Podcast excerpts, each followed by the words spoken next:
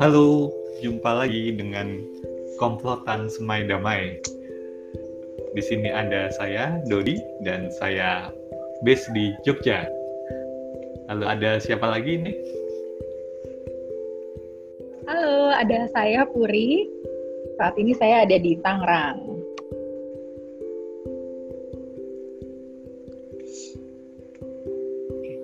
Saya Dani. Uh, saat ini domisili di Depok. Halo, saya Evi. Saya sekarang tinggal di Jogja. Halo, saya Jamie. Uh, saya domisilinya saat ini di Biren Aceh. Thank Wah. you.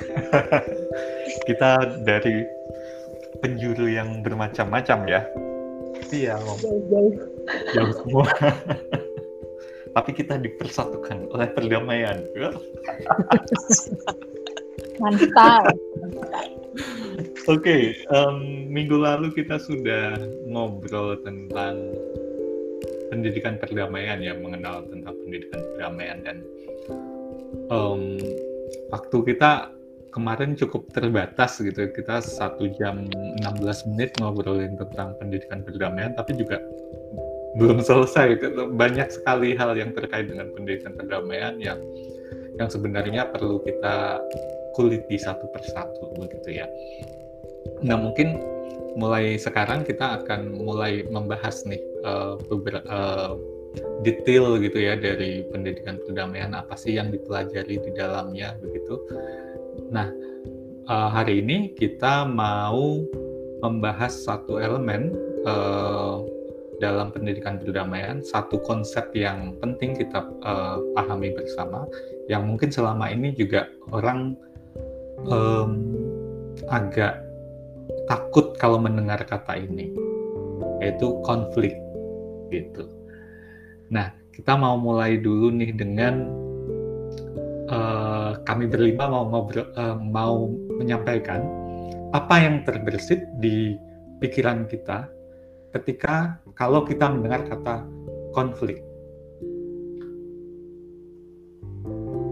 Kalau saya ketika mendengar kata konflik, nah ini agak bingung ya karena mungkin karena saya sudah cukup lama belajar tentang uh, studi perdamaian begitu akhirnya sekarang kalau mendengar kata konflik ya ya saya yang yang muncul di di kepala ya uh, tentang perbedaan, tentang ketidaksesuaian, begitu. Gimana kalau teman-teman yang lain? Uh, aku ya, kalau aku, kalau dengar kata konflik, ada beberapa ini sih. Jadi kayak kalau ngerasain tubuhku sendiri gitu, aku deg-degan gitu. Kayak misalnya aku uh, mungkin tidak mendengar kata konfliknya, tapi kayak menandai bahwa oh, ini konflik nih. Itu tuh aku deg-degan gitu. Hmm. tapi kadang-kala juga ketika aku sudah emang gimana sih ceritanya? gitu ya. Uh, dari satu ini satu permasalahan gitu aku kok ngeliatnya kayak main games ya sekarang hmm. gitu. Kayak ini menantang gitu ya oh, harus diapain ya? Gitu. Iya, betul. Aku, aku gitu. juga. uh, uh, uh, uh, jadi aku kayak uh, tapi kalau misalnya kayak gimana gitu misalnya orang uh, di jalanan berantem oh itu konflik tuh. Aku deg-degan sih. Ya tapi juga uh, apa itu kon satu konteks tapi di di posisi yang lain juga yaitu kayak main game. Hmm, hmm. seru seru seru seru deg-degan. Gitu. Gimana ya? Gitu kalau aku. Oke siapa lagi nih? Evi? Kalau kalau Evi. Ya terus terang aja sih bang. Kalau dengar kata konflik tuh langsung asosiasinya perang.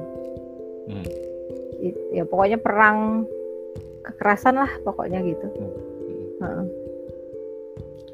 dan kalau kita mau mengingat di episode kemarin um, Evi memang punya pengalaman tinggal di daerah yang mengalami uh, konflik bersenjata ya sehingga memang ingatan itu memengaruhi juga bagaimana Evi uh, mengasosiasikan kata konflik ya. Okay. Iya, walaupun uh, sudah mulai belajar gitu ya, belajar uh, apa itu konflik gitu-gitu, uh, apalagi bersama teman-teman uh, di sini juga kan, uh, belajar banyak tentang uh, studi perdamaian gitu. Tapi tetap aja kalau secara spontan gitu, yang kebayang tuh langsung uh, ya perang pokoknya gitu. Hmm. Oke. Okay. Jamie gimana Jamie? Iya, kalau saya dengar kata konflik, biasanya yang kepikir, wah ini pasti sesuatu yang uh, tidak tidak cocok, yang sangat apa ya, sangat runcing atau mungkin uh, tidak bisa diterima nih antara satu pihak dengan pihak lain atau misalnya saya dengan teman saya gitu. Uh, uh, memang kalau masalah kita selalu ada ya tapi kalau yang kalau kepikir oh ini kalau konflik kalau udah sampai kategori konflik berarti ini kayaknya uh, sangat runcing sangat ada yang uh, apa ya tidak bisa diterima seperti itu. Nah hmm. biasanya saya kalau dengar konflik wah pusing juga gitu kata-kata pusing pasti muncul. Ini ini uh, ada sesuatu yang harus diselesaikan nih segera kalau enggak nih bikin pusing bikin uh, tidur nggak nyenyak gitu ya bikin makan nggak hmm, hmm. enak seperti itu terus bikin dada kita juga nggak plong gitu pikiran kita nggak plong gitu nah itu yang uh, kepikir kalau tentang kata-kata uh, konflik gitu mungkin itu mm -hmm. oke okay. Dani aku jadi mikir-mikir apa ya gitu kalau ditanya konflik kayaknya agak bercampur gitu ya antara konflik internal dengan konflik yang yang yang apa namanya kayak konflik melihat perebutan lahan kayak gitu loh konflik hmm. tapi eh, garis besarnya aku melihat sepertinya ada ketidaksesuaian atau ada kesenjangan dari harapan harapan dengan kenyataan gitu hmm. Hmm bisa jadi apa yang aku sebut ini mungkin juga dipengaruhi dengan eh, masa-masa uh, kuliah gitu ya karena aku kuliahnya dulu di psikologi jadi juga cukup uh, mengenai konflik-konflik internal dalam diri itu juga lumayan bergema di di aku gitu. Jadi waktu Mas Dodi nanya konflik aku justru yang pertama kali muncul adalah konflik internal dalam diri gitu. Hmm, hmm. Lebih lebih ke situ sih tapi dengan dengar teman-teman cerita ada kayak Mbak Evi cerita dari dari langsung teringatnya perang ya jadi ter uh, terpikir juga iya ya konflik yang lebih besar yaitu ada dua ada dua pihak yang berseberangan mungkin um, punya kepentingan yang berbeda gitu. Hmm. gitu. Ya saya juga mungkin kalau kalau mau mengingat di masa sebelum belajar tentang studi perdamaian juga mungkin ketika mendengar kata konflik juga ya tentang orang berkelahi kayak gitu ya. Dan sepertinya kalau kalau kalau kita uh, bertanya pada orang kebanyakan image tentang konflik ya hal-hal yang seperti itu ya. Orang-orang yang berantem orang-orang yang berperang dan mungkin kebanyakan orang malah uh, ini pada akhirnya adalah memilih untuk menghindari konflik gitu. Konflik itu sesuatu yang yang harus di, dihilangkan gitu. Konflik itu tidak baik dan uh, sebisa mungkin kita menghindari menghindari konflik. Tapi apakah memang begitu gitu? Apakah konflik itu memang harus dihindari atau harus ditiadakan gitu? Dan uh, Gimana kalau menurut teman-teman? Kalau aku sih tadi ini me menyambung dari Mbak Dani sama Mbak Evi ya kayaknya ya. Ya memang ini juga sih uh, kemarin juga aku mikir-mikir konflik itu sebenarnya mungkin karena udah di saat ini ya udah ada di saat ini kan banyak tuh uh, apa kalau kita lihat di sosial media dan lain-lain uh, arahnya lebih ke psikologi sih kayak gitu ya jadi kayak konflik internal kayak uh, apa namanya uh, luka masa lalu luka masa kecil kayak gitu. Childhood issue ya kayak gitu gitu kan. Kayak gitu gitu tuh kan eh, masalah-masalah uh, dalam pribadi kita. Ini karena relasinya karena dulu aku bekerja dengan orang tua dan anak-anak gitu ya. Hmm. jadi aku melihat itu tuh sebagai uh, konflik yang tumbuh bersama seseorang kayak gitu. Hmm. jadi ada di dalam diri pribadi masing-masing. Lalu ketika mereka berumah tangga ketemu perbedaan-perbedaan ini atau konflik-konfliknya ketemu gitu. Hmm. mulai jadi konflik yang baru lalu turun ke anak kayak gitu. Seperti itu dan aku sih ngeliatnya kayak gini tadi aku mau bilang. Kayak uh, apa? Justru nih aku jadi kepikiran kenapa ya kok kalau konflik internal atau permasalahan-permasalahan dalam diri kita atau dalam keluarga tuh kayak kita nggak punya mekanismenya gitu untuk untuk yuk komunikasinya tuh nggak langsung otomatis jalan gitu. Hmm. Hmm. Kayak gitu itu kan kayak butuh kemampuan mengenali diri sendiri dulu gitu kan, mengakui masalah, lalu akhirnya mau kayak ada tahapan grieving juga gitu kan ya. Jadi hmm. kita kayak denial, kita uh, memprosesing di dalam diri kayak gitu sampai akhirnya kita mau duduk bersama untuk membahas masalah gitu. Cuman kalau kayak perang gitu ya, aku kan taunya perang dari TV ya, yeah. kayak gitu. Maksudnya dari pemberitaan koran media massa ya, media massa, terus kalaupun ada satu hal yang kaitannya dengan uh, masuk ke ke ini ke situasi perang itu mungkin waktu mau referendum tim-tim hmm. tahun 99 jadi uh, karena aku ibadah di gereja di situ banyak uh, jemaat yang uh, umat yang asal dari tim-tim dan mereka tuh betul-betul kayak bersusah hati dan kita satu gereja tuh jadi sedih juga gitu karena kita tahu bahwa mereka tuh kayak seperti harus memilih gitu dan situasinya tuh di sana katanya sudah mencekam kayak gitu kan kita nggak tahu ya yang di Tangerang ini kan kita nggak tahu gitu. Gitu sih. Tapi seperti ada mekanisme-mekanisme yang ya karena mungkin toolsnya banyak ya ada akhirnya UN turun terus uh, tentara Indonesia tentara mana negara dua apa banyak negara terlibat kayak gitu mes, apa mekanismenya tuh ada. Itu kalau konflik yang besar gitu tapi kalau konflik di keluarga di dalam diri sendiri kayaknya tuh uh, agak lebih sulit gitu. Dan karena itu orang lebih memilih untuk menghindari gitu gitu jadi pasti kayaknya ada ada aku melihatnya tuh banyak satu mungkin menghindari atau tidak sadar bahwa hmm. ada sesuatu yang dia cuma ngerasanya nggak enak aja gitu hmm. tadi siapa yang bilang ya kayaknya Kak Jamie dia bilang kalau ada konflik tuh rasanya nggak enak nggak bisa tidur hmm. gitu jadi dia mungkin nggak menamai itu konflik tapi dia ngerasa ada masalah nggak enak gitu hmm.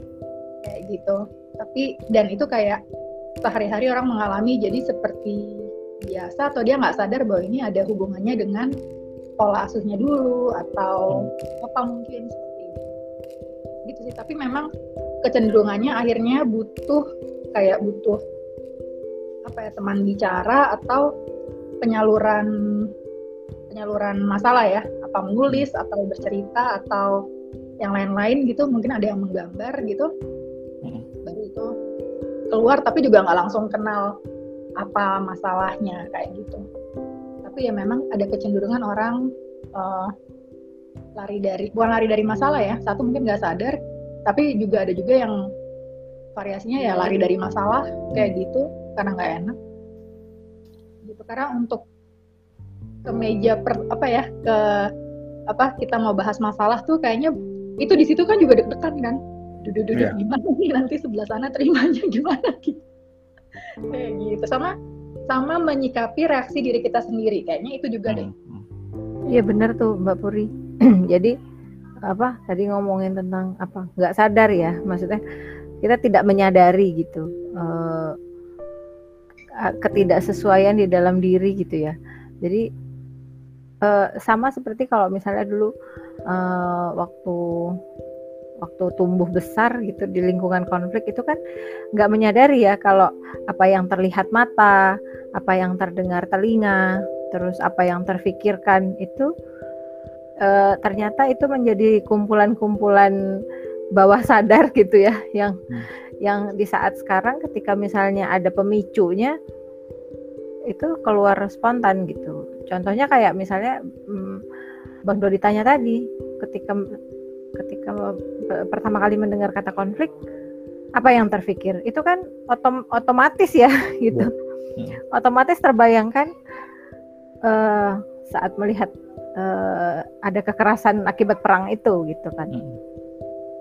padahal kan itu nggak nggak dipikirin ya. Maksudnya uh, bahkan mungkin pun udah lupa gitu. Sehari-hari juga udah lupa gitu kan. Karena udah udah banyak yang dikerjain udah udah pokoknya nggak kepikiran. Tapi begitu ada pemicu itu secara tidak sadar uh, kayak kerikol lagi gitu. Dan dan respon responnya ya itu respon langsungnya seperti itu. Walau uh, nah terus terjadi lagi kan uh, konflik dalam diri selanjutnya gitu kan. Ketika misalnya udah mempelajari bahwa apa sih sebenarnya konflik gitu oh ternyata yang kemarin itu bukan ya gitu misalnya. Nah, apa itu konflik, Evi? Ketika sudah belajar, nah ini apa ini? Uh, uh, kalau kemarin kan waktu uh, belajar uh, tentang studi perdamaian kan bahwa konflik itu ternyata netral ya, hmm. konflik bersifat netral gitu.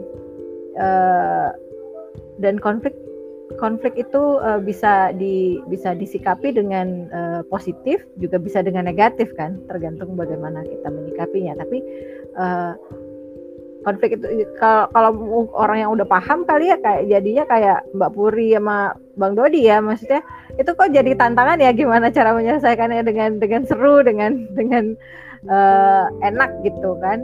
Jadi uh, solusi kreatifnya gimana ya gitu kan jadi tantangan.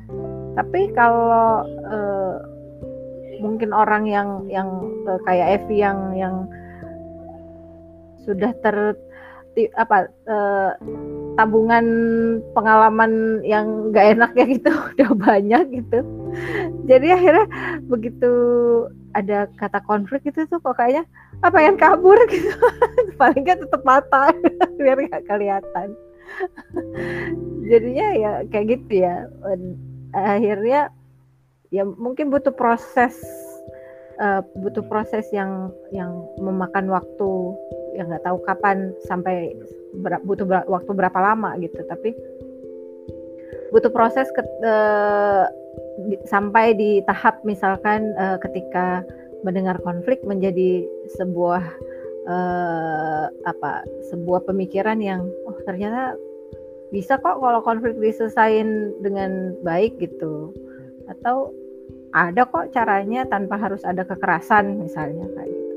Jadi uh, ini tuh sedang berkonflik juga gitu di dalam diri tidak selaras juga di dalam diri bahwa konflik itu sebenarnya bukan tidak tidak closely related dengan kekerasan gitu. Yeah.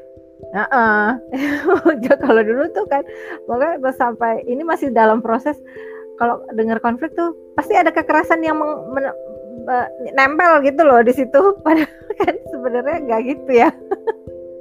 Mungkin karena ya kita kita tinggal di masyarakat yang sudah uh, ketika ketika kita tumbuh belajar begitu uh, ketika ada kata konflik yang datang ke ke ke indera kita itu maka yang yang ter yang muncul itu adalah image-image tentang kekerasan ya sehingga kita mengasosiasikan konflik itu adalah ya sama dengan kekerasan. Dan kemudian karena kita tidak suka dengan kekerasan ya kita harus kemudian menghindari gitu. Tapi ya memang seperti yang disampaikan oleh uh, Evi dengan orang-orang um, yang memang kemudian punya pengalaman hidup yang uh, misal seperti yang Evi rasakan uh, tinggal di daerah yang mengalami konflik bersenjata ya memang kemudian kalau kemudian saya bilang konflik itu netral dan nggak buruk gitu ya pasti susah sekali untuk mau emang emang gitu itu Tapi akan ada akan uh, ada defense yang lumayan tuh bang Dodi kalau uh, langsung dia iya. kayak gitu. Kalau tapi ya secara keilmuan memang sih uh, konflik dikatakan sesuatu yang netral dan dan semua uh, konflik menjadi jelek ataupun menjadi baik itu tergantung pada tergantung. respon orangnya ya, ya. Dan itu butuh proses banget ya. Ya. Uh, jadi memang ya ya itu ya kayak kayak episode kita kemarin tentang belajar kan. Hmm. Belajar kan itu adalah sebuah proses gitu, di mana uh, di saat kita juga Evi balik lagi ke Evi ya di saat belajar tentang studi perdamaian terus men, uh, mempelajari uh, konflik gitu. Itu kan se seperti proses merubah mindset gitu ya. Kayak gitu dan itu harus terus terus terus berproses di situ gitu.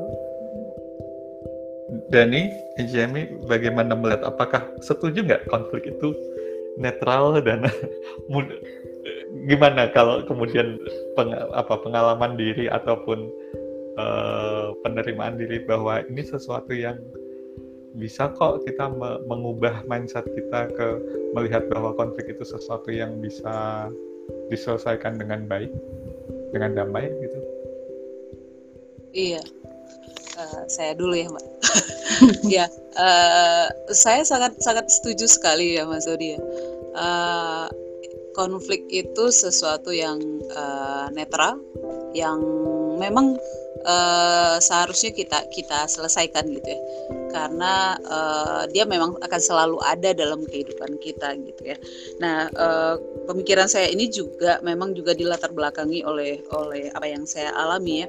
Uh, saya memang uh, belum pernah mengalami uh, situasi masyarakat atau di daerah konflik misalnya ya uh, situasi perang gitu. Nah saya lahir di uh, kebetulan juga di keluarga yang uh, alhamdulillah suportif gitu ya jadi nggak uh, ada konflik pribadi atau konflik uh, keluarga juga gitu uh, kemudian ketika saya kuliah juga uh, ketemu dengan teman-teman kampus dan yang lain-lain juga uh, apa ya uh, mendukung gitu. Ada perbedaan-perbedaan yang kita alami dalam kehidupan sehari-hari pastinya, namun uh, tidak begitu membuat saya sangat-sangat uh, apa ya uh, ada masalah yang sangat luar biasa gitu. Nah saya ketemunya itu uh, justru uh, di dunia kerja begitu ya dunia kerja yang ya sesuatu yang mungkin juga uh, tantangannya lebih besar gitu. Nah karena background seperti seperti itu juga. Nah, saya berpikir karena di dunia kerja konteksnya ya karena kita ketemu dengan orang itu tiap hari ya kan? Kemudian kita dalam suatu organisasi yang tentunya uh, ada target tujuan visi misi. Nah di situ yang kemudian membuat uh, saya pribadi juga sangat sangat apa ya sangat setuju bahwa oh, ini memang harus uh, kita selesaikan gitu. Tidak bisa yang uh, terus-terusan kita diamkan. Karena kalau tidak uh, konflik ini bisa menjadi sangat mengganggu gitu. Makanya tadi konteks ketika saya definisi uh, terpikir konflik ini uh, apa gitu. Yang terpikir ketika mendengar konflik apa ya sesuatu yang sangat pusing gitu ya. Bikin tidak enak makan tidak enak tidur gitu. Karena sesuatu yang sangat mengganggu gitu. Nah uh, ketika itu sudah sangat mengganggu uh, saya juga tipikal yang sangat uh, sangat tidak bisa ya terlalu lama misalnya oh dipendam seperti itu atau didiamkan saja gitu. Nah kalau saya tipikal juga oh ini ini harus coba kita kita buka kita sampaikan seperti itu. Dan seharusnya idealnya adalah uh, kalau ada masalah, ada perbedaan yang meruncing gitu. Bukan perbedaan itu ada selalu ya, tapi yang menjadi konflik itu kan kemudian yang menjadi masalah karena uh, sangat udah runcing, sudah sangat tidak sesuai atau bertentangan gitu. Memang harus uh, kita selesaikan gitu agar itu uh, agar dampaknya terhadap kita juga jadi positif bagi uh, orang yang berkonflik dengan kita atau pihak lain juga bisa jadi uh, positif gitu. Nah, cara-caranya ya memang harus dengan cara-cara yang damai ya. Gitu. Itu sih. Terima kasih.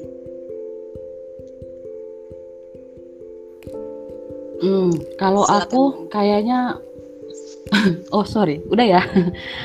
aku kayaknya membutuhkan banyak ngalamin konflik baru bisa ngerti bahwa konflik itu netral gitu. Seperti yang Mbak Evi bilang tuh emang butuh proses sih untuk mengubah mindset.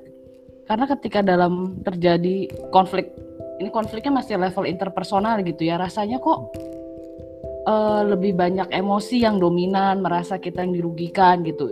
Apanya netral gitu kalau kayak gitu. Kayaknya aku ngelihatnya kayak gitu gitu. Kalau netral kan uh, kalau netral kan harusnya aku tidak merasa dirugikan tapi uh, ya memang ada beda beda beda beda kepentingan gitu. Tapi kenapa emosi emosiku bisa lebih lebih apa namanya kayak terbakar gitu ya? Hmm. kayak yang sebelnya ininya gitu.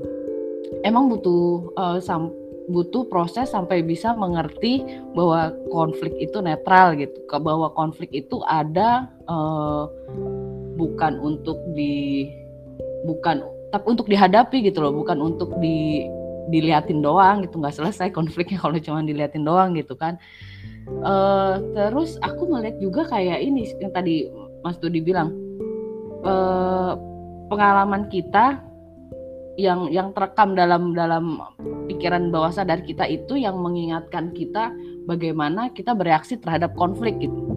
Kayak tadi uh, ketika dengar konflik ujung uh, asosiasinya dengan kekerasan karena kita terbiasa melihat cara-cara penyelesaian konfliknya itu dengan kekerasan gitu. Sama kalau aku ngelihatnya waktu itu ketika ng ngalamin konflik-konflik itu uh, yang aku lakukan seperti apa sih gitu atau bagaimana orang-orang di sekitarku uh, me menghadapi konflik-konflik itu gitu. Jadi somehow kalau kita uh, ngelihat ngelihat konflik sebagai sesuatu yang yang tidak baik gitu ya yang tidak tidak baik yang seharusnya tidak ada uh, itu juga kayaknya aku ngeliat dari karena pengalaman kita gitu karena kita bagaimana kita menghadapinya gitu. Kan kalau kita terus-terusan ya nggak ada yang mau sih terus-terusan dihadapin konflik tapi kalau kita mau mau melihat itu dari dari dari sesuatu yang baik itu dari sesuatu yang membangun eh, lama-lama kita juga terasa sih me, bagaimana kita menyelesaikan konflik itu gitu. Skalanya mungkin dari skala yang kecil dulu gitu ya, kayak konflik konflik konflik personal kayak gitu. So far sih aku belum teringat bagi konflik yang lebih besar gitu ya. Mm-hmm.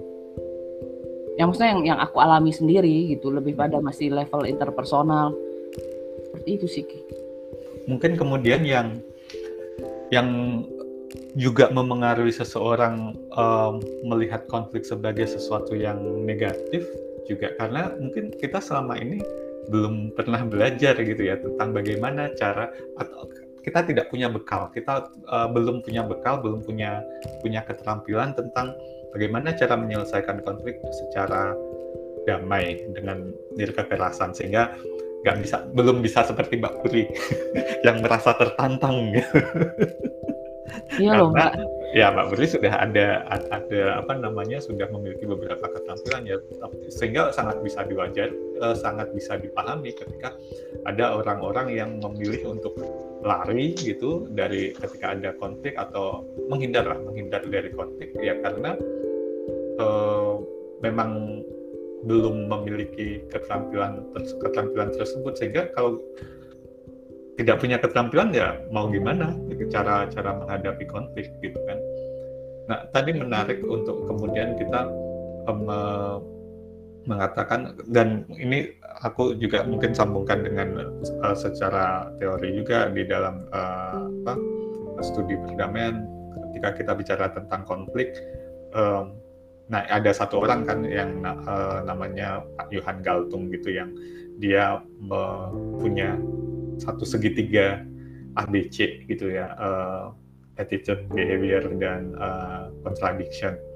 Um, apa sikap perilaku dan dan kontradiksi atau konteks yang untuk menjelaskan bahwa dalam konflik itu kita uh, ada tiga komponen nih uh, gitu. Konflik kalau dilihat dari contradictionnya atau uh, konteksnya di situ ada konflik muncul ketika ada ketidaksesuaian. Ketidaksesuaian tujuan um, ya karena kita pasti memahaminya tiap individu, tiap kelompok itu punya pikiran masing-masing, punya perbedaan pandangan begitu ya sehingga ya sangat sangat wajar bahwa konflik itu akan selalu muncul dalam kehidupan kita sehari-hari. Bahkan di di rumah setiap hari pasti ada konflik-konflik. Perbedaan pengen makan apa untuk makan siang kayak gitu. Dan dan yang mau mau piknik ke mana gitu itu kan juga sudah konflik gitu. Uh, karena ada perbedaan-perbedaan kepentingan, perbedaan tujuan. Dan bukan hanya perbedaan uh, kepentingan atau tujuan saja, tapi juga konflik itu juga bisa muncul ketika ada kelangkaan gitu ya, ada kelangkaan, uh, keterbatasan sumber daya gitu ya, sumber dayanya sangat terbatas, tetapi yang pengen banyak gitu. Sumber uh, sumber dayanya bisa yang berupa material tapi juga bisa juga yang non material gitu. Uh, material apa ya? Misal tadi uh, pengen pergi yang satu sedang ada kepentingan mau pergi ke mana yang yang satunya mau pergi ke mana dengan dua arah yang berbeda sementara kendaraan atau alat transportasi yang dimiliki cuma satu gitu. Memperebutkan sumber daya yang yang langka itu uh, alat transportasi, tapi juga bisa kita um, menemukan um, sumber daya yang non material seperti kekuasaan, itu kan kekuasaan um, posisi, posisi, posisi yang untuk menjadi wali kota, gubernur atau presiden itu kan cuma satu, tapi banyak sekali orang yang yang menginginkannya gitu. Di situ kemudian juga ada konflik. Tapi ya itu tadi ya um, banyak sekali konflik uh, bukan banyak sekali tapi konflik-konflik ini sebenarnya semuanya bisa di, di diselesaikan dengan uh, dengan positif dengan baik asalkan kita punya sikap yang yang yang positif juga terhadap konflik gitu ya. Sikap yang positif terhadap konflik itu ya artinya kita melihat melihat pihak yang berseberangan dengan kita sebagai mitra, sebagai orang yang untuk kita ajak bekerja sama. Kemudian juga kita melihat bahwa uh, perbedaan yang kita miliki itu bagaimana caranya agar semuanya terpenuhi gitu. Saya keinginan kebutuhan saya terpenuhi, tapi Anda juga uh, sebagai mitra saya keinginan dan kebutuhan Anda juga terpenuhi gitu. Uh, ini sangat berbeda dengan orang atau ya individu-individu yang melihat konflik sebagai sesuatu yang negatif. Uh, ketika mereka melihat konflik sebagai sesuatu uh, konflik itu sebagai sesuatu yang negatif, mereka akan melihat pihak yang berseberangan sebagai musuh, gitu kan?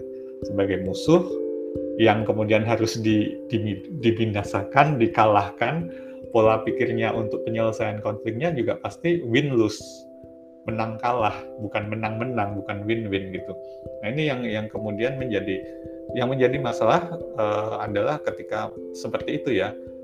Karena yang menang pasti cuma satu gitu. Uh, jadi kita uh, nantinya akan ada kecenderungan orang untuk menghancurkan pihak yang lain. Bahkan nanti me, apa menganggap pihak yang lain sebagai bukan manusia.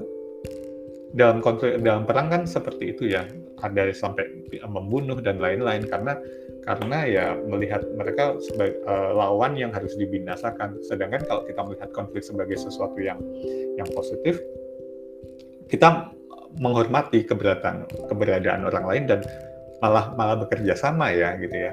Menganggap uh, uh, teman uh, menganggap pihak yang berseberangan dengan kita itu sebagai sebagai mitra. Kalau uh, aku membayangkan tadi kalau gimana caranya untuk uh, sepeda motor misalnya sepeda motornya cuma satu gimana caranya kemudian kalau uh, agar kita bisa bersama-sama me, me, memenuhi kebutuhan-kebutuhan kita. Nah, yang kemudian satu lagi yang yang kalau uh, membicarakan uh, apa namanya segitiga konfliknya Galtung itu sikap atau attitude tadi kan kemudian termanifestasi dalam perilaku ya perilaku sesuatu yang terlihat yang dilakukan oleh oleh individu-individu. Nah ini sangat sangat tergantung pada sikap kita.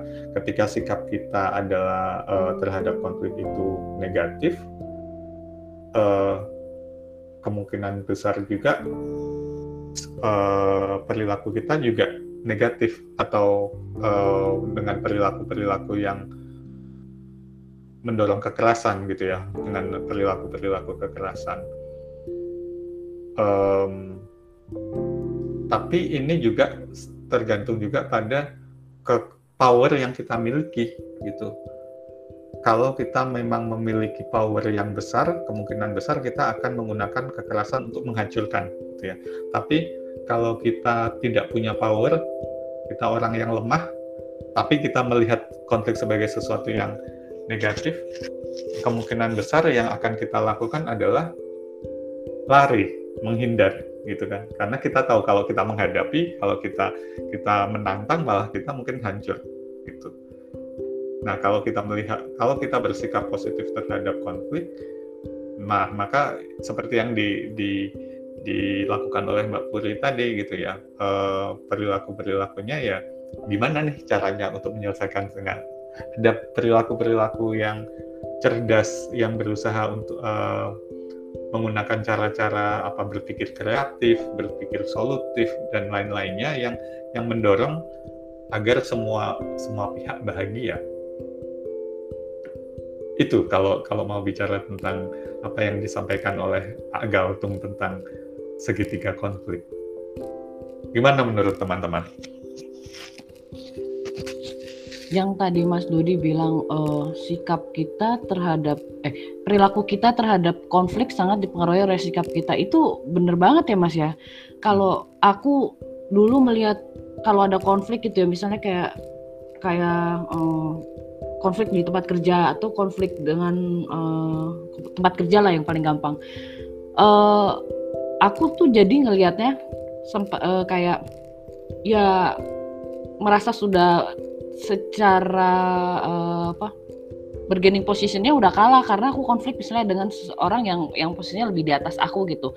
Uh, dengan supervisor dengan atau ada lagi yang lebih tinggi gitu. Jadi uh, aku sudah sudah punya uh, ini yang negatif gitu loh. Apa kacamatanya udah negatif dulu ya iyalah gitu. Dia yang dia yang di atasan gue dia yang punya posisi dia punya ini pasti dia pasti dia membuat keputusan yang yang dalam pandanganku ya yang lebih menguntungkan dia gitu dibanding misalnya menguntungkan aku atau atau untuk atau untuk untuk yang sama-sama menguntungkan gitu. Jadi kacamataku tuh ketika kacamataku sudah melihat itu secara negatif, sikapku terhadap pihak yang berkonflik denganku itu juga udah negatif gitu. Udah udah udah sebel, udah kayak kayak apa namanya nggak susah deh kalau mau kooperatif sama sama sama yang atasan gitu padahal ada momennya ketika uh, ketika ketika atasanku ini mengajak mengajakku bicara gitu ya dia membuka membuka ruang diskusi gitu. Akhirnya jadi dia mengerti kenapa aku misalnya keberatan gitu. Dan dia mengerti sudut pandangku gitu. Nah dari situ kan pengalamanku kemudian menjadi berubah gitu ya bahwa uh, bahwa apa namanya ruang ruang-ruang diskusi itu memang perlu di, untuk diciptakan untuk kita menyelesaikan yang yang aku anggap konflik ternyata belum tentu dianggap konflik oleh pihak sebelah pihak lawan bukan kok pihak lawan pihak lain gitu karena mungkin pihak lain tidak mengerti sudut pandangku jadi eh, memang memang itu ya kita memang perlu me, me, memiliki sudut pandang yang yang positif dulu nih terhadap konflik gitu. Kalau kita udah udah udah negatif duluan gitu, terus kita merasa kayak powerless gitu karena posisiku adalah subordinat, akhirnya yang keluar adalah perilaku pasif agresif gitu. Hmm. Mendem sendiri gitu, terus tindakannya kayak ah males ketemu um, kalau uh, berusaha menghindari kayak gitu kan. Jadi jadi nggak sehat buat ke kita juga gitu. Dan banyak masih banyak orang yang melakukan seperti itu. Kadang-kadang juga masih sih. dan dan kupikir itu kayaknya umum terjadi deh. Iya nggak ya. sih? Maksudnya ya. kayak karena aku juga pernah di fase itu gitu ya. Jadi uh -huh. dan aku pikir keterampilan itu selain karena belum tentu karena pengetahuan, lalu dia berubah juga kan ya kayak hmm. gitu. Tapi kayak perlu pembiasaan-pembiasaan gitu dan memang ada ruang yang yang disetting untuk itu gitu. Karena aku tuh waktu Mbak Dani cerita aku jadi inget gimana aku sebelum aku belajar uh, secara akademis gitu ya kayaknya aku pernah ada ada dalam situasi itu tapi juga kayak misalnya gini di rumah kalau konflik sama orang tua kan ya aku yang support aku yang bawahan lah ya gitu kan di rumah gitu tapi kalau misalnya di tempat kerja mungkin aku di tengah atau mungkin aku di atas kan kayak gitu ya gitu jadi atau di ya pernah di posisi apa uh, staff baru masuk, terus di manajemen tengah, terus di atas kayak gitu. Jadi di berbagai level itu pernah merasakan kayak gitu ketika punya konflik atau punya masalah. Nah waktu itu aku pernah ada dalam satu situasi yang uh, mungkin di sini itulah gunanya rapat gitu. Jadi ketika kita punya konflik, di situlah kita atau kita punya satu permasalahan yang harus dipecahkan lalu kita kayak berpikir bersama untuk itu kayak gitu. Lalu kan ada perbedaan-perbedaan pendapat gitu ya. Dan itu ketika dilakukan berulang-ulang uh, itu jadi biasa aja gitu. Gitu. Karena uh, kita jadi ngelihatnya kan jadi nggak awal-awal sih ya tegang gitu ya takut. Aduh takut kita yang jadi pihak yang salahnya gitu kan. Takut kita jadi pihak yang uh, apa intinya ya kita yang lemahnya lah gitu ya.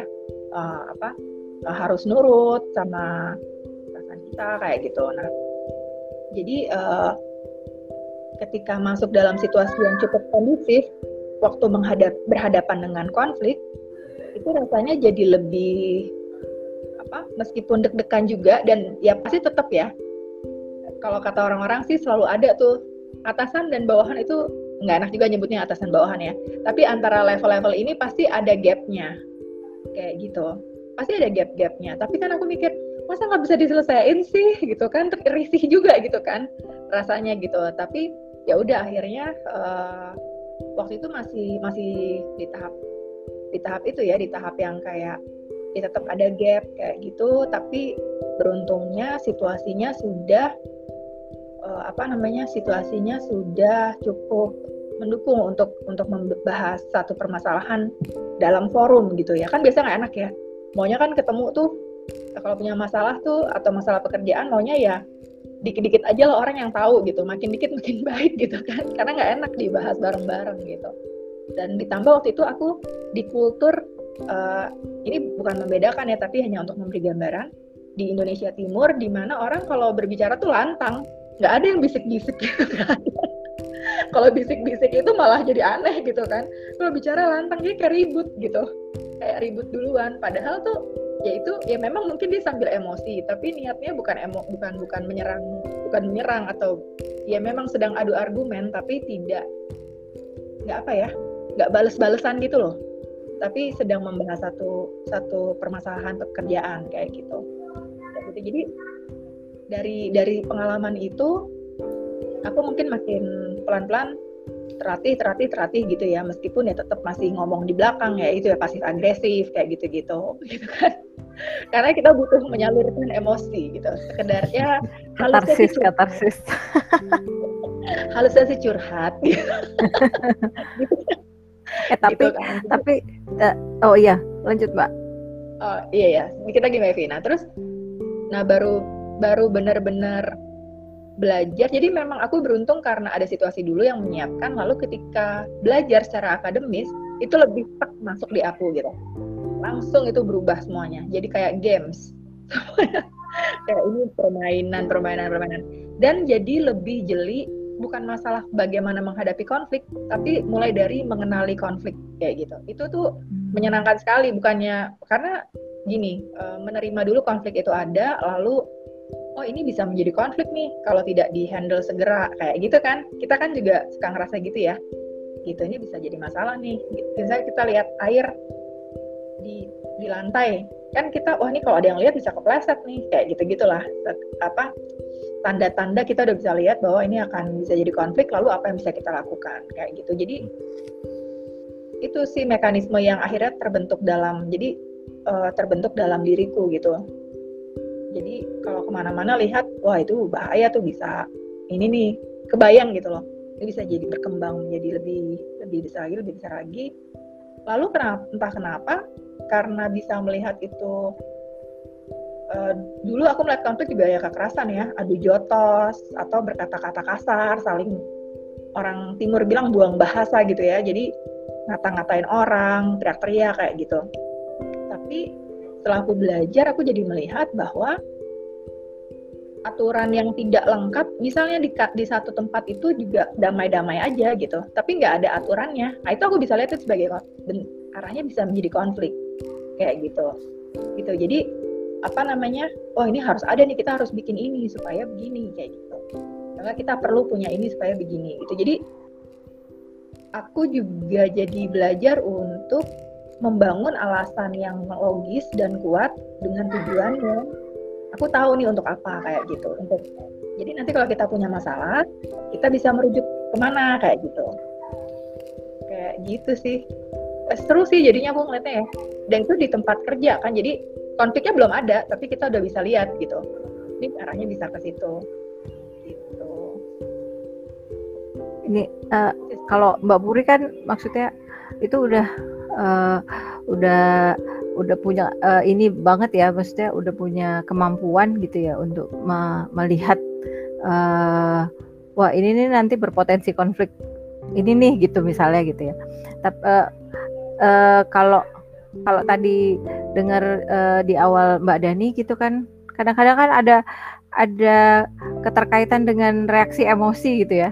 Reaksi emosi itu kan uh, terus kayak misalnya tadi ya pantas saja dia bikin ininya kayak gitu merugikan aku karena dia kan begini-begini gitu. Nah itu kan kayaknya karena uh, belum kalau Mbak Puri mungkin sudah bisa memisahkan antara perilaku dan orangnya gitu ya, dan perilaku dan pelakunya. Gitu. Jadi melihat, jadi ngelihatnya ke perilakunya atau ke fenomenanya gitu kan. Kalau kalau yang biasa terjadi itu kan kadang-kadang melihat ke personalnya justru, ke pihaknya gitu. Uh, jadi uh, mereka malah uh, ber berpikir negatif tentang orangnya atau kelompoknya kayak gitu bukan uh, ten, bukan di tindakan atau atau perilakunya kayak gitu kan uh, sehingga ruang-ruang diskusi, ruang-ruang komunikasi itu kan menjadi sulit ya. Kalau misalnya kita udah udah belum belum udah nggak suka sama orangnya atau nggak suka sama kelompoknya gitu kan. Ya mana mau diskusi lah udah nggak suka duluan. Jadi kayaknya memang penting tuh uh, berlatih keterampilan yang kayak Mbak Puri itu bahwa bisa membedakan bisa me memilah lah ya ini, ini antara orang dan dan perilakunya. Kalau di segitiga yang dijelasin Bang Dodi tadi kan memang perilakunya ya yang yang hmm. dilihat gitu. Ya. Hmm. Tapi memang itu bagian yang paling sulit ya. Aku juga yeah. sudah bertemu dengan banyak orang dan merasa yang ya mereka selalu mengatakan ini ini menarik nih, ini penting, tapi melakukannya susah ya. banget gitu ya betul, betul. memisahkan orang dengan perilakunya gitu dan untuk kemudian kita mencoba untuk mengingat bahwa sebenarnya yang kita nggak sukai itu atau yang ingin eh, yang menjadi masalah itu adalah perilakunya bukan orangnya gitu kan hmm. tapi ya memang ya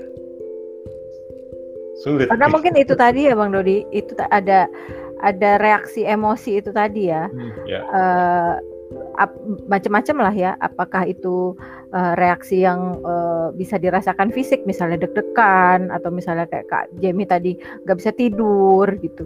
Nah itu kan reaksi-reaksi yang nggak nyaman gitu. Sehingga kan tertujunya kepada si orangnya. Hmm. karena ada reaksi emosi itu tadi gitu. Jadi tertujunya bukan pada perilakunya gitu. Karena ada ketidaknyamanan itu mungkin kali ya. Jadi memang harus berlatih untuk yeah. untuk bisa objektif gitu.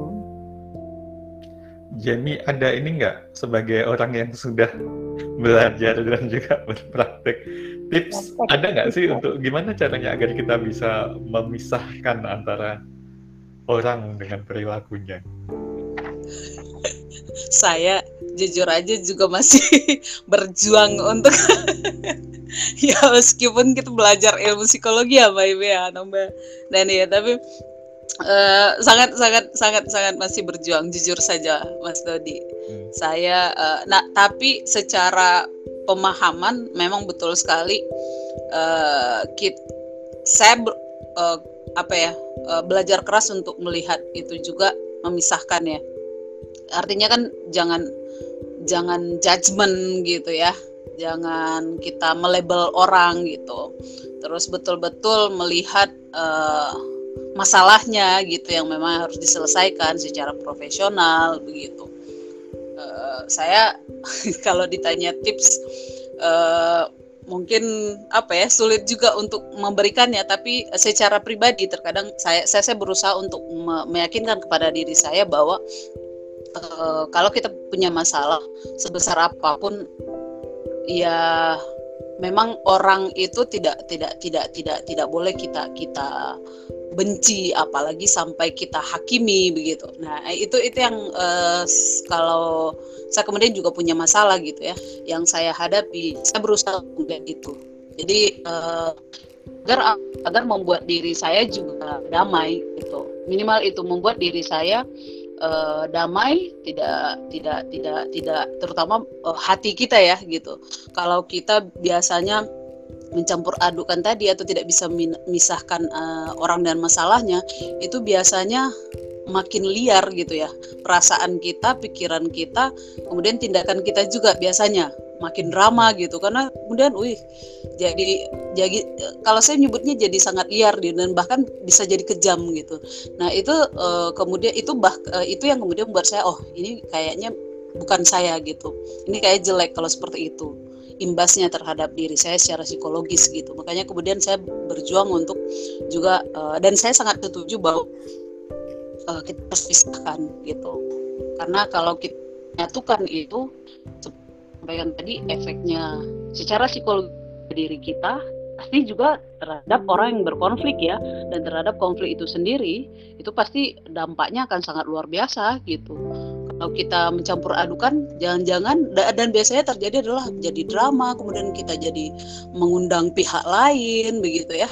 Uh, untuk kemudian memusuhi orangnya seperti itu itu uh, menurut saya makin menambah ya konfliknya semakin parah dan bahkan mungkin jadi jadi kekerasan dan yang lain-lain.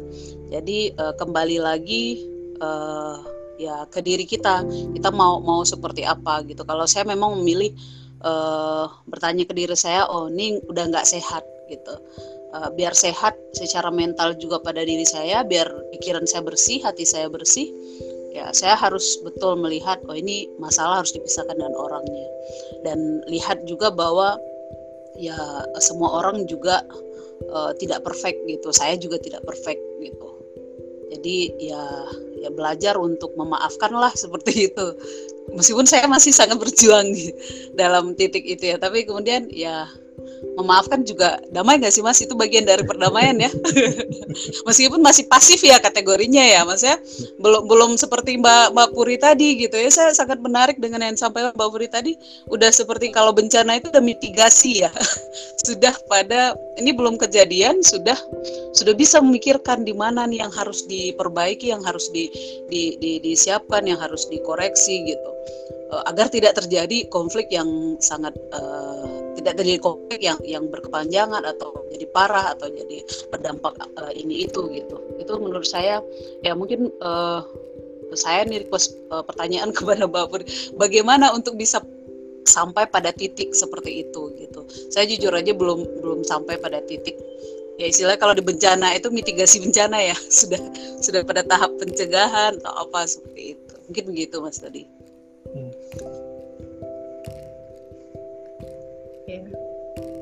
aku aku langsung jawab aja kali ya Iya, ini kayak, kayak lagi mengisi acara apa gitu. Iya, soalnya itu tadi tadi saya menarik. Sebenarnya saya setuju banget, tapi itu ya gimana bisa sampai pada level itu ya gitu. Uh, tapi ini disclaimer ya, bukan berarti atau aku jadi bebas konflik gitu ya, free dari konflik kayak gitu. Setiap hari itu ada. Jadi makanya itu pilihanku adalah melatih diri karena tadi aku sama sih kayak Kak Jamie tujuannya adalah aku mau damai mau tidur nyenyak gitu kan. Gampang aja sederhananya mau tidur nyenyak gitu. Kan kalau kita punya konflik punya masalah ya masalah ya tadi ya masalah keluarga masalah pribadi atau masalah kerjaan pasti kan tetap nggak enak ya. Kalau di rumah ya kita hindarin orang yang di rumah kalau di kantor kita menghindari teman kantor kita ya kalau sama diri sendiri siapa yang mau dihindarin kan gitu. Jadi memang akhirnya itu kayak uh, bergainingku dengan diriku sendiri dan ditambah mungkin aku dapat dukungan-dukungan dari lingkungan dan ada kesempatan-kesempatan jadi aku bisa belajar kayak gitu. Jadi apa tuh tadi namanya uh, pikiranku tuh kayak tukang ledeng gitu kayak Mario Bros. Eh boleh nyebut nggak sih? Kayak kayak main gitu. Kayak gitu kan jadi kayak kayak apa namanya uh, ya kayak ngurus rumah juga mungkin ya. Sebelum gasnya habis cek dulu beli kayak gitu. Terus kayak misalnya kita mengisi eh, di rumah-rumah kan sekarang pakai air mineral ya atau air panas habis di termos gitu. Nah sebelum kita merasa kadang-kadang tuh hal-hal kecil kayak gitu sepele air panas habis kita terganggu gitu itu kan juga aku bisa bilang itu konflik skala yang ringan-ringan ya konflik sama diri sendiri sebenarnya. Kayak kita teledor atau kita lupa nyiapin apa kayak gitu. Gitu jadi diskusi sama sebenarnya omong omong-omongannya tuh sama diri sendiri gitu. Jadi sebelum itu habis apa yang harus kulakukan? Kayak gitu sih. Dan itu emang butuh latihan. Butuh latihan butuh latihan butuh latihan. Bahkan sampai sekarang nih aku kalau misalnya merespon berita di TV gitu ya atau merespon apa gitu isu-isu baru gitu pasti kan kita punya bias ya kayak gitu. Masih kena tuh di situ. Itu kan juga konflik sebetulnya atau bahkan bisa memicu konflik gitu. Bahkan ketika aku sad tapi bedanya adalah gini dulu aku nggak sadar bahwa itu bias. Aku punya bias atau aku tidak menyesal dengan ucapanku. Sampai ada yang marah gitu ya sampai ada yang menjauhi aku gitu. Itu baru aku oh ternyata itu masalah toh. Tapi sekarang aku jadi lebih peka aja sih gitu karena melatih juga kan latih oh dan yang kita latih juga sebetulnya diri kita. Ketika kita mendengar orang ngomong eh kok aku terganggu ya? Gitu. Kayak pasti kan uh, kita semua pernah begitu ya. Ketika mendengar orang lain apa bicara tentang terminologi aja. Ada satu terminologi itu misalnya apa ya uh, misalnya anak cacat atau apa gitu ya. Itu kan juga kita kadang-kadang mendengarnya kurang pas kurang nyaman kayak gitu. Jadi uh, bukan untuk diperhalus tapi kadang-kadang ini konteksnya kita mau bahas apa gitu. Itu kan juga bisa jadi konflik kan? Kalau misalnya kok kok kasar sih? gitu. Menurut kita itu kasar tapi ya konteksnya apa dulu nih? Kita mau bicara apa? Kayak gitu gitu. Jadi itu aku jadi kayak ketika aku mendengar respon indrawiku apa gitu hatiku gimana deg-degan atau enggak terus nanti aku jadi lebih punya waktu 2-3 menit untuk kenapa aku ngerasa kayak gitu ya gitu. Gitu baru nanti oh iya ini kita kita ini kan kita lagi membahas uh, masalah ini kayak gitu. Jadi ya memang cocok menggunakan kata-kata itu. Atau enggak aku berbicara dengan orang yang tidak paham bahwa kata-kata itu menyinggung atau tidak tidak pas. Kayak misalnya ngomongin orang ini deh uh, suku anak dalam kalau di sana kan ngomongnya kubu ya orang orang Sumatera sana kan bilangnya kubu gitu. Nah kalau kita nggak paham kita itu bukan kubu itu gini gini gini. Aku terdorong untuk menjelaskan tapi ketika aku tahu oh ya memang mereka punya pandangan yang yang kalau menurut aku itu salah gitu. Tapi bagaimana dan mereka nggak tahu lah mereka nggak tahu apa yang mereka lakukan itu salah. Jadi tugas pula untuk membantu mereka tahu karena aku sudah tahu gitu. Aku jadi ya itu kan diposisikan di situasi situasi kayak gitu juga nggak gampang ya. Kadang-kadang kita jadi mau bela gitu mau apa gitu. Tapi ketika menyadari itu tadi kalau perilakuku nyolot gitu ya kalau perilakuku malah nguliahin orang orang malah nggak mau sama aku nanti gitu. Ya udah gimana caranya biar mereka mau dengerin apa yang ku ceritain? Ya temenan lah sama dia temenan dulu baru cerita bahwa kenapa sih? Jadi aku juga bisa menggali juga dari pihak sebelah kenapa sih kok dibilangnya kubu gitu. Hmm. gitu kan. Kenapa kalau dibilang kubu? Kenapa kenapa uh, karena mereka begini begini begini gitu misalnya. Nah aku bisa padahal mereka di sana nggak begitu loh gitu. Aku bisa cerita uh, kesehariannya aku bisa cerita pengalamanku sama mereka gitu. Jadi uh, oh gitu ya ketemunya di situ gitu. Jadi perbedaan pemahaman ini jadi ketemu, ketemu gitu. Tapi nggak tiba-tiba gitu ya nggak ujuk-ujuk. Dia butuh proses butuh butuh aku dulu yang me, yang menyadari bahwa ada gap terus butuh waktu untuk berteman butuh waktu yang pas. Kan nggak tiba-tiba aku membahas masalah itu kan harus harus ngobrol dulu gitu sampai uh, itu menangkap kesempatan untuk untuk ngomong itu gitu. Kayak gitu sih. Jadi uh, apa uh, banyak banyak unsur juga Kak Jemi gitu. Dan bahkan sampai sekarang itu masih kulatih gitu. Jadi uh, ya apa ya masih kulatih terhadap diri baik terhadap diriku maupun ketika aku berkonflik atau aku melihat konflik uh, yang terjadi di sekeliling aku kayak gitu gitu sih. Oke. Kalau yang yang aku dengar kalau dari apa yang disampaikan Mbak Mbak Puri bahwa bukan hanya belajar um, tentang keterampilan penyelesaian masalahnya, tapi juga belajar menyusun strategi juga ya, karena kemudian uh, tadi strategi tentang bagaimana cara meng mengenal orang uh, yang berseberangan dengan kita, bagaimana cara uh, apa pendekatannya seperti apa dan lain-lainnya? Sehingga pada akhirnya ini sebenarnya konflik itu penyelesaian konflik itu ya sebenarnya suatu ilmu tersendiri yang nah ini sayangnya dalam pendidikan kita gitu ya dalam sistem pendidikan formal kita sepertinya missing ya gitu ya kita kita nggak ada nih uh, uh, dalam kurikulum pembelajaran kita membahas eh, hal-hal uh, yang seperti ini. Saya jadi ingat uh, kemarin sempat saya uh, ngobrol dengan uh, guru gitu ya, yang kemudian mengatakan bahwa dia ini kita cerita ini guru SD gitu. Dan dia um, dia dia kalau yang dari aku yang ku dengar adalah dia lebih cenderung untuk me memberikan solusi ketika ada anak-anak yang yang berkonflik punya masalah dengan temannya begitu ya. Tidak mendorong siswa untuk mencoba menyelesaikannya sendiri gitu. Mungkin aku rasa itu malah itulah yang menjadi uh, permasalahan di kita gitu ya ketika mulai mulai kecil sejak dari usia dini itu anak-anak tidak dibiasakan untuk berlatih menyelesaikan masalah mereka sendiri gitu. Selalu diintervensi oleh orang tua, dibantu oleh orang lain untuk untuk menyelesaikan masalah mereka sehingga ketika mereka dewasa terus ditambah di sekolah ataupun di, di lingkungan uh, apa pun itu dia tidak belajar tentang keterampilan-keterampilan penyelesaian konflik. Ya akhirnya ketika mereka berhadapan dengan konflik mereka juga nggak tahu gimana caranya gitu. Dan bahkan itu tadi ya me, menunggu menunggu intervensi orang lain gitu untuk menyelesaikan konflik yang mereka hadapi.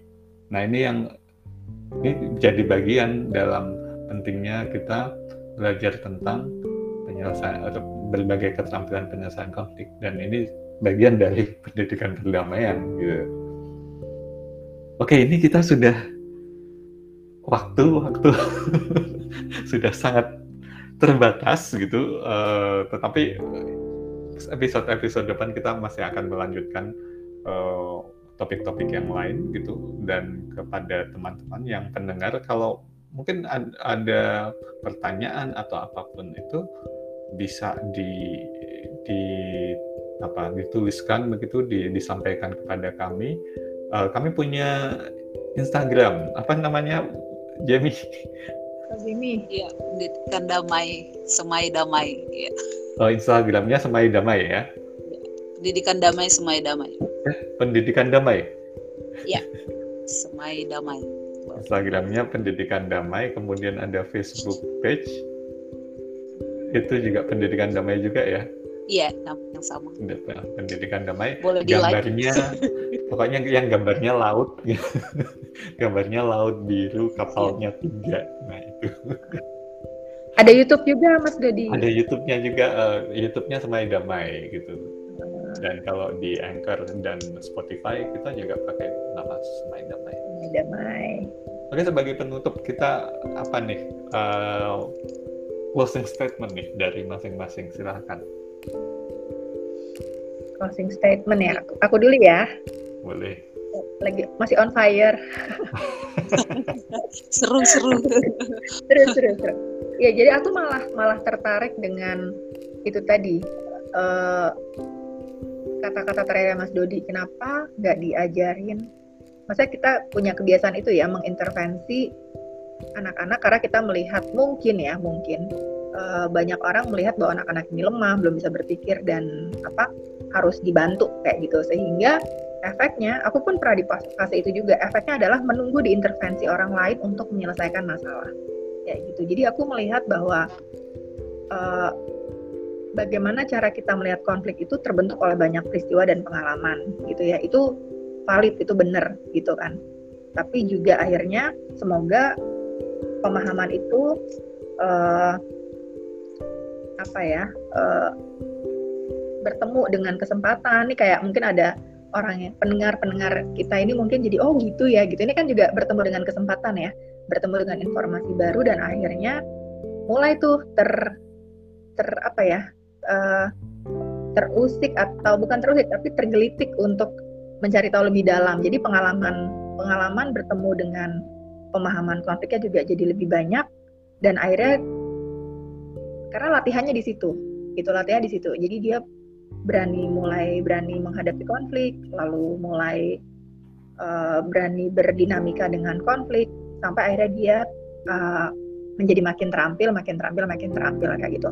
Nggak ada yang terampil 100% sih, karena kadang-kadang kita juga jangan lupa kita punya bias, kita punya kepentingan juga. Kadang-kadang kita terpleset di situ juga gitu atau kita bukan terpleset tapi ya masih manusia ya terbawa lah dalam posisi-posisi tertentu kayak gitu tapi paling tidak semoga tidurnya jadi lebih nyenyak kayak gitu karena kita makin makin mampu uh, menyikapinya makin bisa mak, apa ya orang sekarang bilang mungkin baper ya.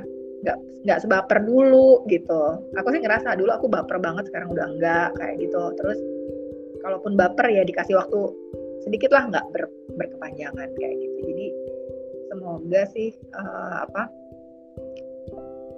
manfaatnya banyak ternyata kalau kita mau lebih dekat pada konflik. Ini kan karena kita terbiasa dijauhkan dari konflik ya kayak gitu kita takut duluan gitu. Tapi kalau kita mau melihatnya lebih dekat dari sudut pandang yang lain lalu melatih uh, keterampilan kita mungkin lebih lebih enak lagi hidup kita kayak gitu. Oke. Okay. thank you mbak Puri. Yang lain? Siapa nih? Saya mas. Okay. Saya nyambung dari yang tadi terakhir disampaikan sama uh, Mbak Puri ya. Uh, saya garis bawah, Mas Dodi juga tadi menyampaikan penting uh, strategi ya.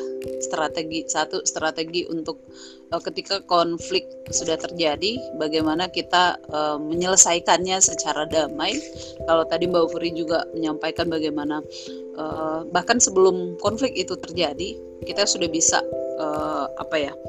Uh, memitigasinya begitu ya bagaimana cara mengenal orang memahami situasi ya uh, agar uh, konflik itu uh, kalaupun terjadi tidak tidak berdampak seperti itu. Nah mungkin ini yang uh, apa ya skill-skill uh, yang sangat penting yang sangat dibutuhkan gitu. Terutama juga saya karena saya di bidang pendidikan uh, sangat dibutuhkan oleh guru, oleh warga sekolah ya karena banyak sekali eh, konflik-konflik uh, yang tentunya terjadi dalam kehidupan sehari-hari kita di sekolah. Karena uh, kita ketemu dengan siswa setiap hari dengan orang tua sementara juga kita punya tanggung jawab yang juga uh, sangat berat seperti itu. Uh, beban kerja kita yang sangat lumayan. Nah mungkin uh, next time kita juga bisa uh, belajar tentang skill-skill seperti apa untuk bisa menyelesaikan uh, konflik masalah secara damai tapi uh, ini memang sangat-sangat uh, penting untuk uh, bisa kita pelajari kita kita kita punyai begitu ya. Terima kasih. Silakan lanjut. Oke siap Mendy baik atau Mbak Dani. Oke. Okay. um, kalau Evi mau uh, reflect ke diri sendiri gitu ya um, bahwa mungkin teman-teman yang sedang mendengar uh, yang baru mendengar apa itu konflik pada uh, seri hari ini uh, apa merasakan apa yang Evi rasain beberapa waktu lalu ketika pertama kali belajar tentang studi perdamaian gitu. Jadi bahwa ada ketidak ada ketidaksesuaian antara uh, apa yang kita pikirkan tentang konflik dengan apa sih sebenarnya konflik gitu kan. Jadi uh, dan untuk me menjembatani ketidaksesuaian itu marilah kita terus berproses uh, belajar terus terus berlatih terus gitu uh, mungkin perlu di di di situ perlu adanya uh, refleksi diri gitu ya kadang-kadang kita harus berefleksi mungkin sebelum tidur terus aku hari ini udah gimana ya gitu. Tadi ada masalah ini aku gimana ya gitu.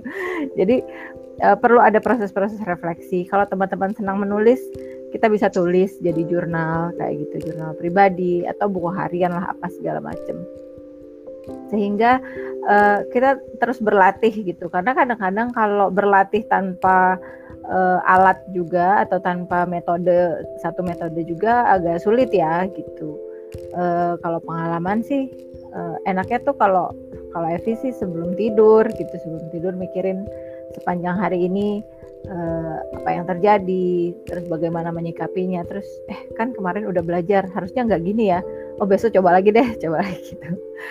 Gitu sih paling kalau ini buat uh, terus belajar bagaimana menyikapi uh, konflik secara positif gitu jadi mungkin kebiasaan menghindari konflik itu sudah bisa pelan-pelan di di dihilangkan gitu ya. Pelan-pelan mulai kayak Mbak Puri bilang tadi dekati aja konfliknya. Terus uh, justru kalau lebih dekati mungkin uh, kita jadi lebih tahu gimana cara menyelesaikan atau menghadapi konflik itu secara positif gitu. Gitu sih. Oke okay, thank you Evi Dani Ya kalau dari aku berangkat dari pengalaman karena aku sepertinya reaksi emosionalku tuh lebih dominan gitu ya. Uh, yang aku yang belakangan ini sih aku jadi sering uh, mengambil jeda dulu, mengambil jeda, uh, menjaga jarak dulu gitu. Kalau uh, karena aku emosional lebih lebih suka kayak ini kenapa sih ini gitu sih. Nah biasanya tuh kalau udah emosionalnya yang dominan, uh, berpikirnya tuh mulai mulai ini tuh mulai ketemunya kok jalannya buntu mulu ya gitu. Nah biasanya aku uh, menjaga jarak dulu, mengambil jeda. Aku kenali dulu tuh apa sih sensasi-sensasi yang muncul di diriku gitu. Kalau tadi uh, Kak Jamie bilang ada yang deg-degan lah ada yang itu emosi-emosinya tuh apa aja sih yang yang yang muncul gitu. Biasanya setelah aku mengenali itu aku bisa berpikir lebih jernih gitu untuk melihat apa sih sebenarnya kondisi keadaan yang yang yang sedang terjadi yang aku hadapi ini gitu. Jadi dari situ biasanya aku bisa menyusun strategi lebih baik gitu untuk untuk untuk mau ngapain berikutnya. Uh, mau mau ngajak ngomong duluan mau uh, apakah mencari tahu lebih banyak gitu lebih lebih dulu baru baru menyampaikan apa keberatan apa yang menjadi konflik dari aku gitu. Dan uh, ya kalau ada konflik lagi akhirnya ini ya practice makes perfect gitu. Kalau kita terus menghindari kita nggak akan pernah latihan. Dan keterangan yang namanya keterampilan keterampilan-keterampilan uh, penyelesaian konflik itu hanya hanya bisa didapat ketika kita sudah uh, semakin sering berlatih gitu kan. Artinya mau nggak mau ya ajang latihannya ya kita hadapi konflik itu gitu dan sekarang aku sebagai orang tua sih yang tadi Mas Dudi bilang itu aku jadi mikir gitu. Uh, selama ini nih aku aku mengajak anakku nih seperti apa gitu. Apakah membiarkan membiarkan dia dulu menyelesaikan menyelesaikan uh, masalahnya atau uh, ini potong jalur gitu. Udah ini aja udah ini aja atau ini. Itu jadi refleksi buatku sih sekarang. Dan jadi dan satu lagi um, keterampilan ini kan keterampilan menyelesaikan konflik ini ada banyak keterampilan-keterampilan lain ya yang terlibat ya misalnya menyampaikan bagaimana kita menyampaikan pikiran kita gitu bagaimana kita mengelola emosi bagaimana kita berbicara dengan asertif gitu uh, aku melihat itu akhirnya sangat berguna di dalam setiap kesempatan gitu. Yeah. Seperti uh, kalau aku tidak lagi tidak sepaham dengan suamiku atau dengan orang tuaku, akhirnya bukan cuma mutung-mutungan nih yang sekarang akhirnya kita bisa bisa bisa bilang uh, aku butuh waktu, aku mau bicara gitu. Tuh. Hmm. Jadi memang uh, keterampilan keterampilan keterampilan menyelesaikan konflik ini sangat membantu di dalam setiap uh, area kita nih gitu area kehidupan kita gitu. Silakan Mas Dodi. Oh. Aku nambahin wow. dikit dong. Nyempil Kenapa, satu aja. Nambahin dikit. Iya. Aku tadi inget tuh ya, jadi menghubungkan antara Mas Dodi sama Mbak Dani ya, yang bilang ya itu tadi anak-anak dicarikan solusi, lalu apakah terus refleksinya Mbak Dani sebagai orang tua gitu.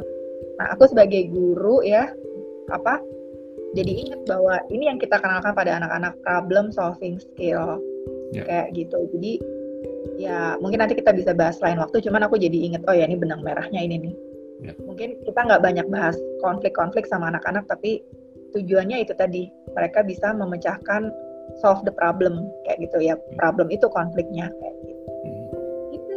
Sip, sip, sip. Ini teaser untuk episode-episode mendatang sudah banyak. Jadi nabung, pada teman-teman yang mendengarkan podcast Semai Damai jangan jangan apa jangan terlewatkan episode-episodenya. Karena kami uh, tiap minggu insya Allah selalu datangi dengan materi-materi baru yang didiskusikan. Dan semoga itu bisa membantu teman-teman um, semua yang mendengarkan juga uh, menjadi lebih damai gitu ya. Baik, sampai bertemu minggu depan dengan topik yang berbeda di waktu yang sama.